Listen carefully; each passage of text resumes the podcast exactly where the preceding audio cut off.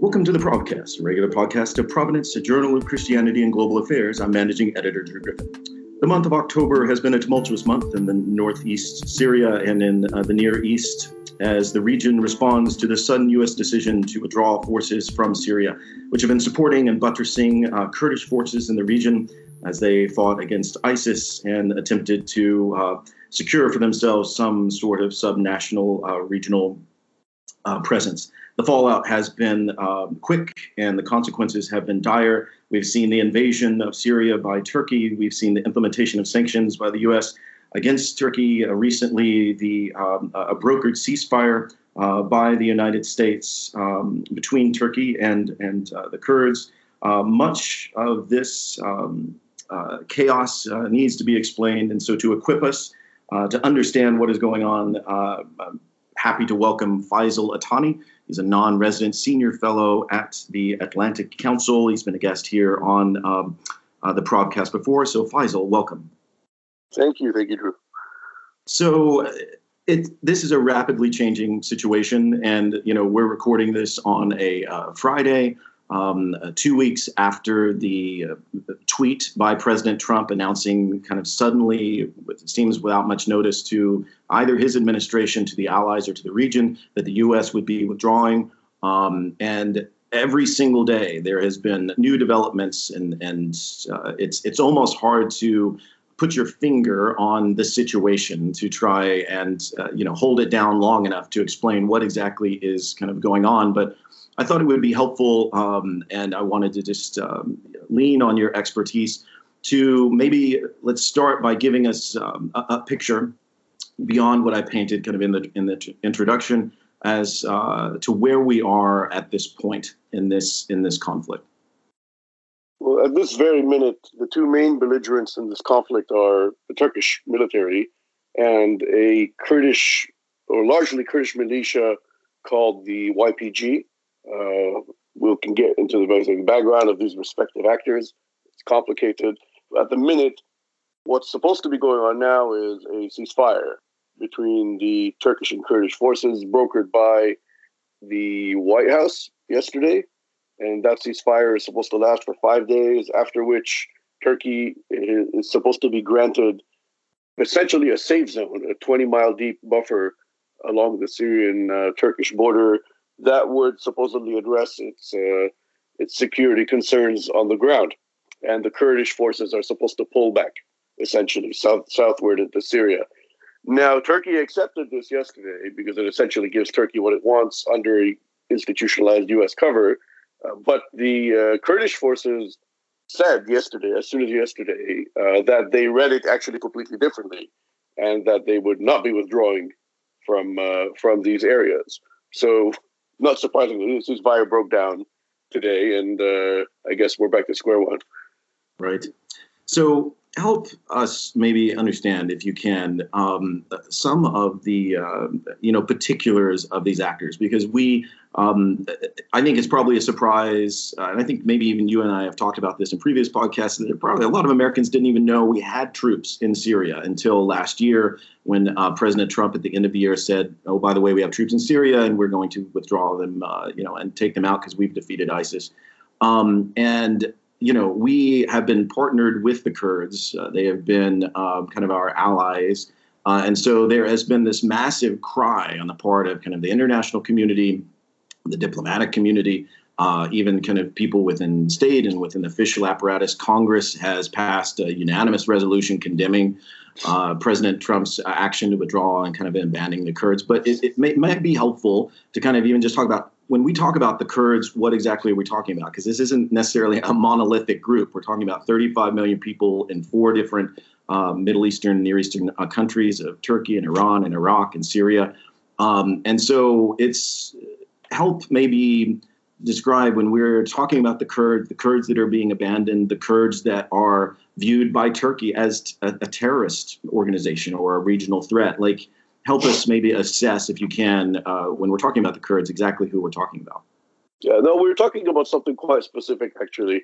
Uh, the, uh, the, the heart of this issue is that Turkey, which is a kind of very nationalist republic, very strongly Turkish in its identity, has a substantial Kurdish majority living in its territory, over over a big chunk of its territory actually, and w- from within that Kurdish population, there is a, a, a militant group called the PKK. It's kind of this leftist. Uh, uh, group that started operating militarily against the state in the early 1980s that's been fighting an insurgency with Turkey on and off since then. And that insurgency and counterinsurgency has killed tens of thousands of people. Uh, so there is a historical backdrop to this. The Kurds inside Syria, which are about 10% of the population, they are now have come under the control of a group called the PYD. And the PYD is essentially the PKK's affiliate in Syria. So the, the PKK's branch in Syria. And that's how Turkey sees it. Turkey sees that this group that controls that territory in Syria is an offshoot of the same group they've been fighting an insur- a counterinsurgency with for the past four decades. So this this really starts with the emergence of the ISIS problem in the context of the Syrian civil war in northern Syria in about tw- years 2013, 2014. Uh, we did not have any specific plans that we are going to partner with the PYD to fight to fight the uh, ISIS forces. But what ended up happening was uh, there was a town in northern Syria called uh, Kobani, Turkish, uh, Kurdish rather town, sorry, that came under siege by ISIS, and uh, the Kurdish the Kurdish forces there put up quite a quite a fight, and essentially we came in to help them against uh, against ISIS at that point, and we decided that a they were good fighters, they were well organized, they were disciplined, and uh, b and this was very important, and it sometimes gets lost in the debate. The uh, the PYD, uh, which is the political party that controls these these forces, uh, who are called the YPG. I don't want to get lost in acronym soup, but I'm just kind of making my caveats. Uh, the uh, the PYD did not was not in conflict with the Syrian regime at the time, and we needed a local partner. We obviously needed a local partner because we didn't want to do all the fighting ourselves on the ground for obvious political, strategic reasons. Uh, we needed a partner that would not drag us into the broader Syrian civil war if we put our weight behind them. And all the forces on the ground at the time that were fighting ISIS, whether it's uh, the Syrian regime or Hezbollah or the Syrian rebel groups that were fighting ISIS and the regime, everybody in one way or another was implicated in this fight, which we did not want to get implicated in. So almost by default and by elimination, it fell on the Kurds. Uh, now, with the years that followed in the anti-ISIS fight, of course, relationships were built up at the military to military level, and you know, quite a lot of sympathy was built for the Kurdish forces here in the United States as well. So things happened that were built on top of something that wasn't exactly planned that way. Uh, and in the in the process, the United States ended up, uh, if you like, midwifing or incubating a state a statelet controlled by the PYD on Turkey's borders under a U.S. security umbrella. So this is essentially what this is all about.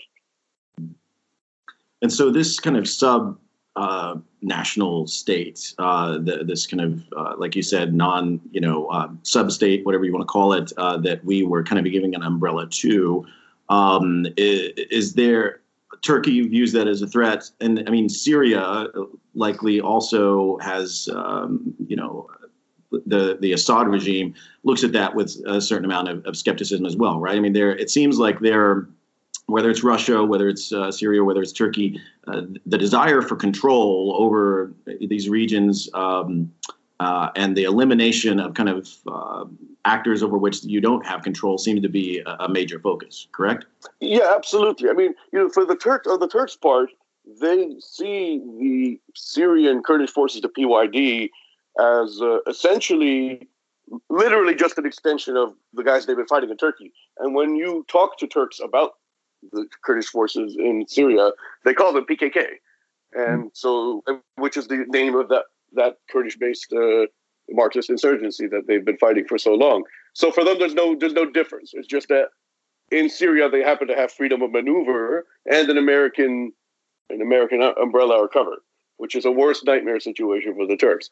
Now, as far as the regime is concerned, the regime has a completely zero sum view of Syria and Syrian politics. For the regime, all of Syria belongs to the regime. and any anybody who works with outsiders to hand it off is a traitor, basically.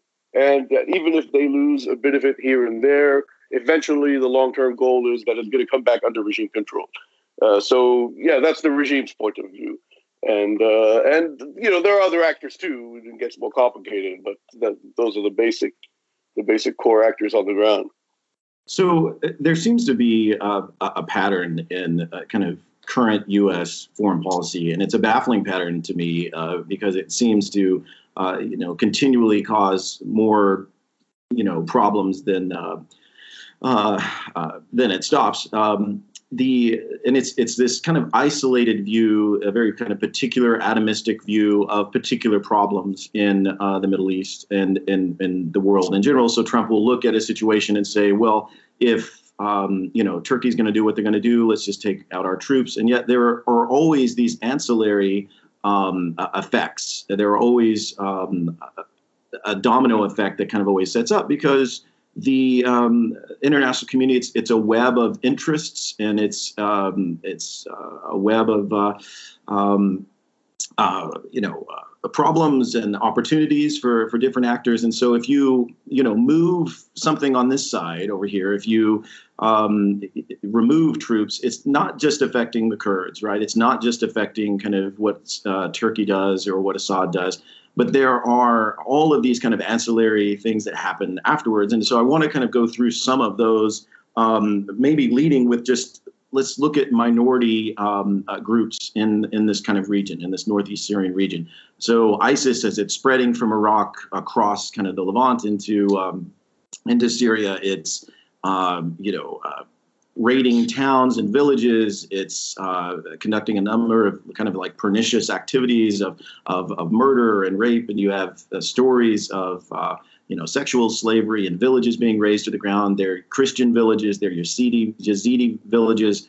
Um, talk about, and now the, the U.S. is absent now that there is an increase uh, in violence. You have a number of NGOs, non-governmental organizations, and humanitarian organizations withdrawing, you know, to uh, protect their own kind of forces, which leaves, you know, all of the humanitarian needs kind of going unanswered. Um, so, can you shed a little light for us on kind of the the danger that now be, may be faced by minority groups that are kind of stuck in the middle, in the midst of this uh, regional fight? Yeah, of course. And look, this is a really difficult one to play out because there's so many factors going on on the ground as we speak, and we don't know how the other main actors are going to react to our uh, to our withdrawal. But definitely, you know, uh, the, the, very fact that ISIS was there and took control of so much land and was able to exert so much influence and control and was able to do so much damage to the the, the, the non-Sunni Muslim minorities inside these territories, that's alone is, is cause for concern. I think the rationale, if you're the sort of person who supports the U.S. disengagement from this part of uh, this part of Syria, this part of the world, the rationale behind that is, well, you know, let those other actors who also hate ISIS take care of this problem. Uh, so the uh, the assumption being the Syrian regime doesn't like ISIS either. Uh, the Kurds are still there and don't like ISIS. Russia hates ISIS. Iran hates ISIS. So if you listen to what Donald Trump says, that's what he's saying, right? These guys will take care of the ISIS problem, uh, which raises the question of are they capable of doing that? Uh, and uh, do they have the willpower? Do they have the capability? Uh, there's the troubling track record on this because throughout most of the Syrian conflict since 2011, the Syrian regime, for example, and Russia and Iran didn't really pay a lot of attention to the ISIS problem. They seemed content to let ISIS take a big chunk of Syrian territory. Uh, but that was because they were fighting a more proximate threat, which was for them the mainstream Syrian opposition. That was the ultimately the real problem, because those are the guys who might eventually attract international support. They have a broader social base, etc. So we'll leave ISIS alone question comes up for me is okay now, now if they take control of these territories since the kurds seem to be handing them handing the regime much of this land now voluntarily will they actually serve as an effective counterterrorism force? I think they're not going to be as effective as the us kurdish partnerships frankly. However i think there's also something to be said for what is in the long in, long-term interest of these minority groups. So the Kurds, for example, uh, were um, were put in this position where they were convinced by the United States that there was a long-term strategic partnership between America and the Kurds, and that therefore the Kurds could pursue their political ambitions with little regard to the provocative nature and what their adversaries would essentially do. So I'm not sure also it was wise to put the Kurds in a position where eventually they're going to be confronted by Turkey, which would bring up the question of what we were going to do about it, and therefore would raise the question of what happens to them as a minority in this context. So that's also dangerous. You know, there's many angles to it. It's not just the ISIS angle. Yes, uh, let's, uh, if we can, though, uh, you know, head into the ISIS angle a little sure. bit. I mean, uh, Trump has um, uh, you know, declared multiple times that 100% of ISIS has been defeated. This was kind of the initial impetus behind his original uh, withdrawal request um, that uh, he uh, issued last year at the end of the year. You know, saying we've defeated ISIS. Why are we even there anymore? You know know they've they've uh, been eliminated and yet, you know, the pushback on the part of the um, uh, international community and the part of his own administration was, well, yes, uh, geographically they are no longer in control of villages or towns or or like any kind of territory, but they're still present. There's a nascent kind of presence of, of ISIS there. Um, that is uh, could very well still you know reignite um, much of that kind of presence uh, has been uh, checked by you know the kind of Kurdish autonomy in this region. They have you know manned detention camps um, uh, that have ISIS fighters in them. They have also you know kind of refugee camps that have ISIS families and women and children mm-hmm. and people who are associated uh, with ISIS that have been all of which have been kind of policed uh, by uh, Kurdish forces. Now that the Kurdish forces are fighting, they're withdrawing. Um, there are reports from you know um, uh, the international community that the uh, and the press that uh, you know ISIS fighters have been able to uh, break out these detention camps. Uh, some up to number of thousands uh, have been, uh, you know, repatriated, I guess, into ether there um, that could also represent a threat. So, I mean, what is um, what is kind of the, the prospect here of uh, an ISIS resurgence if everyone is, uh, you know, if the eye is off the ball, so to speak? Oh, I think it's. Uh, I think in you know at some point or another, these things are going to find a stable end state, if you will, some sort of balance of power. But that is a messy and long process, and I think that that process definitely definitely opens up an opportunity for ISIS to increase its operations, increase its reach, that and having said that, I don't think the president really believes that they're defeated in that sense. I don't think anyone believes that. Uh, I think the president simply thinks it's somebody else's problem to manage. I don't think he thinks the, the deed is done. They're, they're not defeated. They've still been carrying out operations. They've they've come back from situations as bad as this in Iraq before. We mm-hmm. saw that time and time again, whether it was during the U.S. occupation or in the years that followed the U.S. withdrawal. They're very resilient. They're very smart uh, and they're still well resourced. They still have experienced fighters in uh, in their cadres. And I, I, completely agree with you about the prisoners. Uh, I mean, maybe a little less so about the families, but especially the, the hardened fighters themselves. ISIS in 2013 and 2012 launched a campaign in Iraq that was explicitly about breaking out, breaking fighters out of prisons and replenishing basically their ranks with these experienced, hardened fighters. They will try to do this in Syria, I have no doubt, because it was very effective the last time they did it in Iraq, and that is that is definitely a concern. And let's see, you know, depends on who ends up controlling these prisons. I expect many of these are going to come under regime control, and I have no idea how the Syrian regime will handle ISIS prisoners. Uh, if they'll just you know be sentenced to mass execution, or will they be kept in these camps?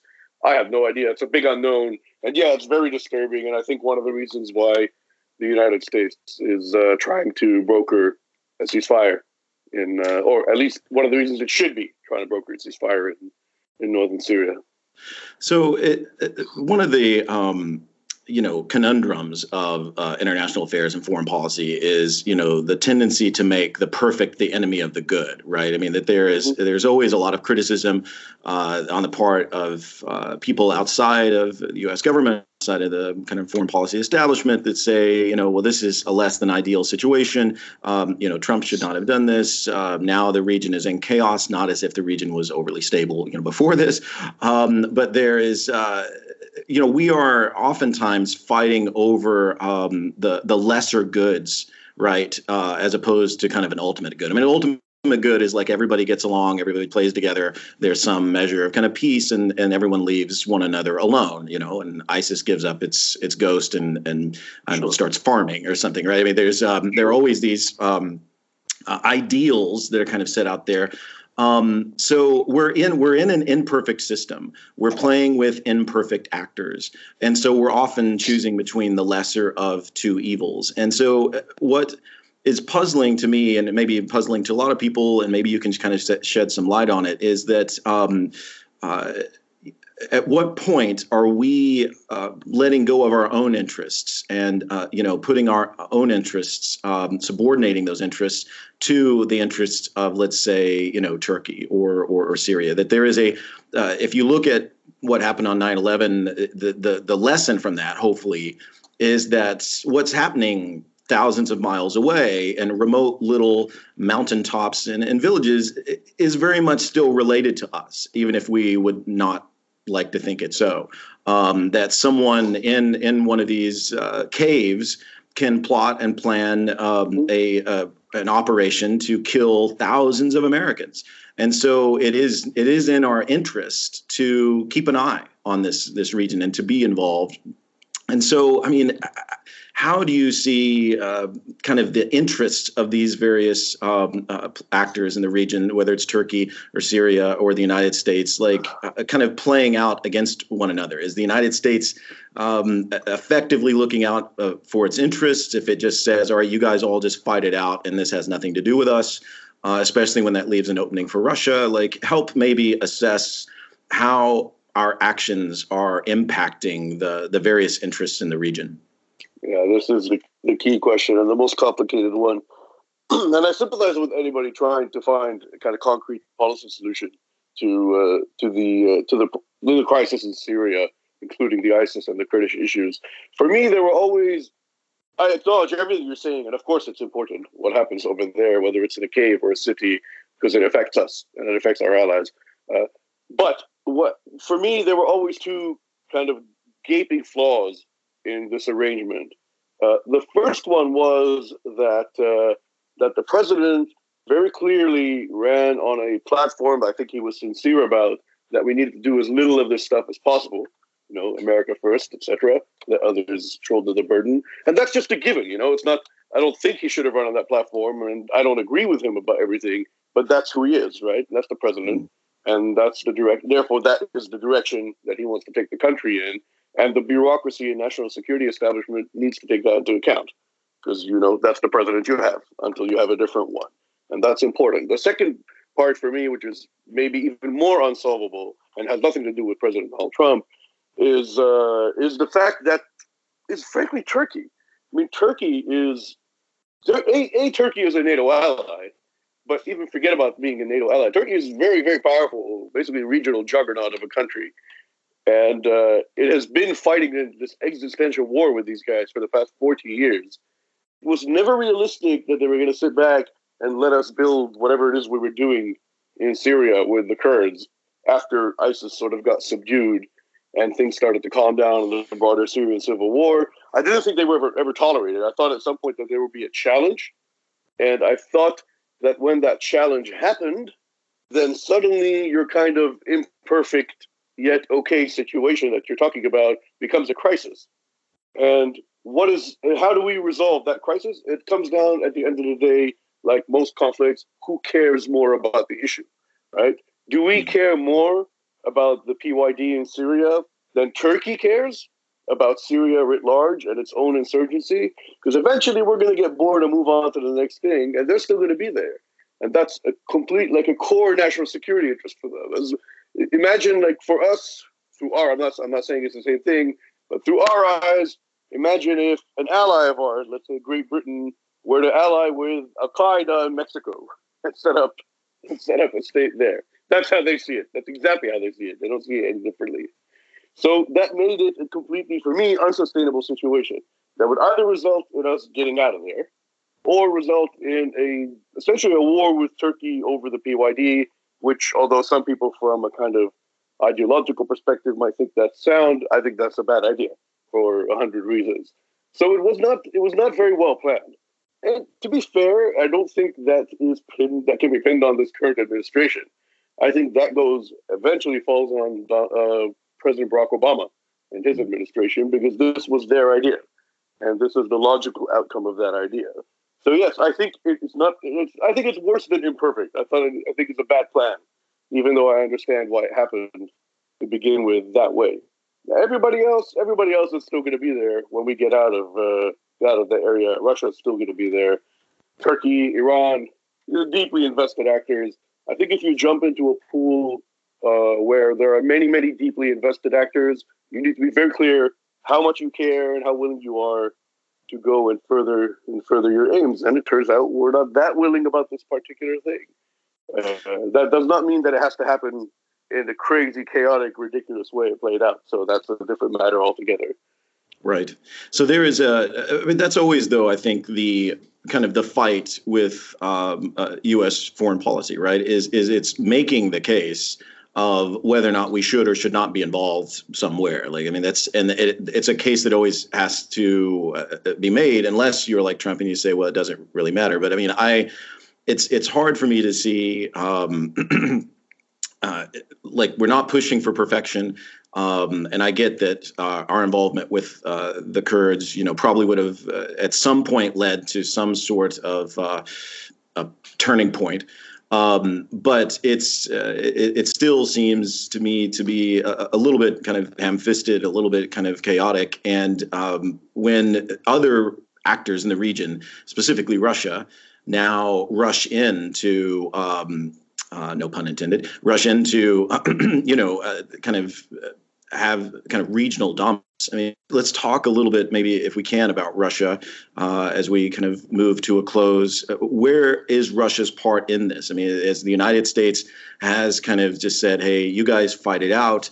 I mean, that's all fine and well. Uh, but now we have uh, an actor that has, uh, you know, uh, diametrically uh, opposed values and and uh, ends in mind to our own in Russia. That's coming along and brokering, you know, agreements between Syria and the Kurds. That is now occupying, you know, formerly held U.S. bases. there are social, you know, media videos of them walking around saying, you know, look, we're we're now in this. We're now holding what the U.S. once once had. So it's um, uh, it seems to me that there's still an argument to be made that, uh, and this is a, a, quote that I love from um, uh, General Mattis, you know, former Secretary of Defense, who actually resigned, uh, you know, mostly mm-hmm. over uh, President Trump's initial uh, decision to announce withdrawal from Syria last year. You know, he says that um, the saying in the military is, you know, that the enemy gets a vote right? Yes. That you you may not want to do this. It may not. It may be hard. It may be difficult. It may be complicated. Um, but the enemy is, is, also present. The enemy has a vote in this, and you may want to just pick up your you know toys and go home. Um, but if they are still there, if they are still active, if they are still antagonistic to our interests in the region and to our values, you know, globally, we we have to take that into account. And it's it, it, we do we. Ne- neglect all of that to our peril. Um, so look into the region and, and look at Russia a little bit and help us maybe understand where uh, you know Russia's interests are in this, and that maybe the danger that our withdrawal, you know, uh, uh, poses with the increase in Russia Russian presence there. Yeah, certainly. I mean, of course, that's absolutely true. That this all of this stuff has implications uh, for our uh, allies, allies and rivals.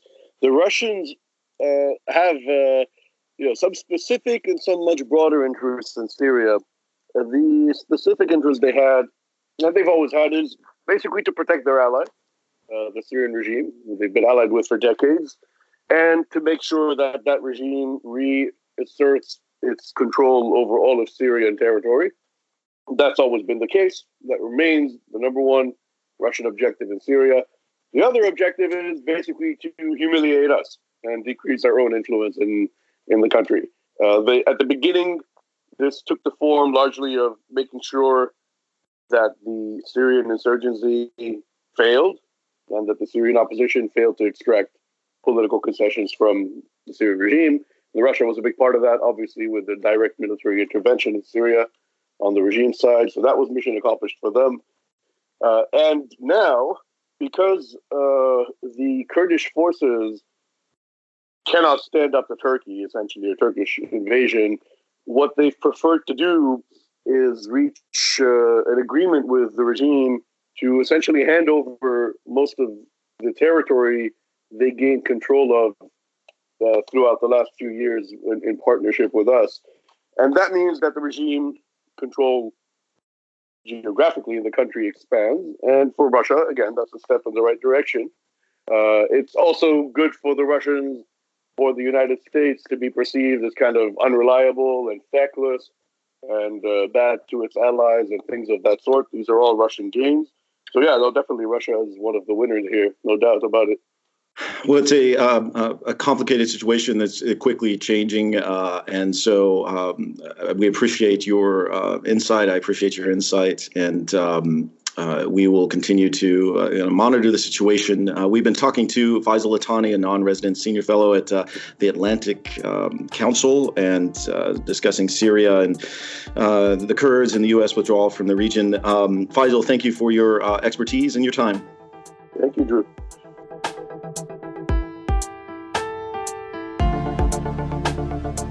Thank you for listening to the Provcast, a regular podcast of Providence, a journal of Christianity and American foreign policy. You can find us online at providencemag.com, follow us on Twitter at ProvMagazine, and download this podcast on iTunes and SoundCloud or wherever you get your podcasts. Thank you for listening.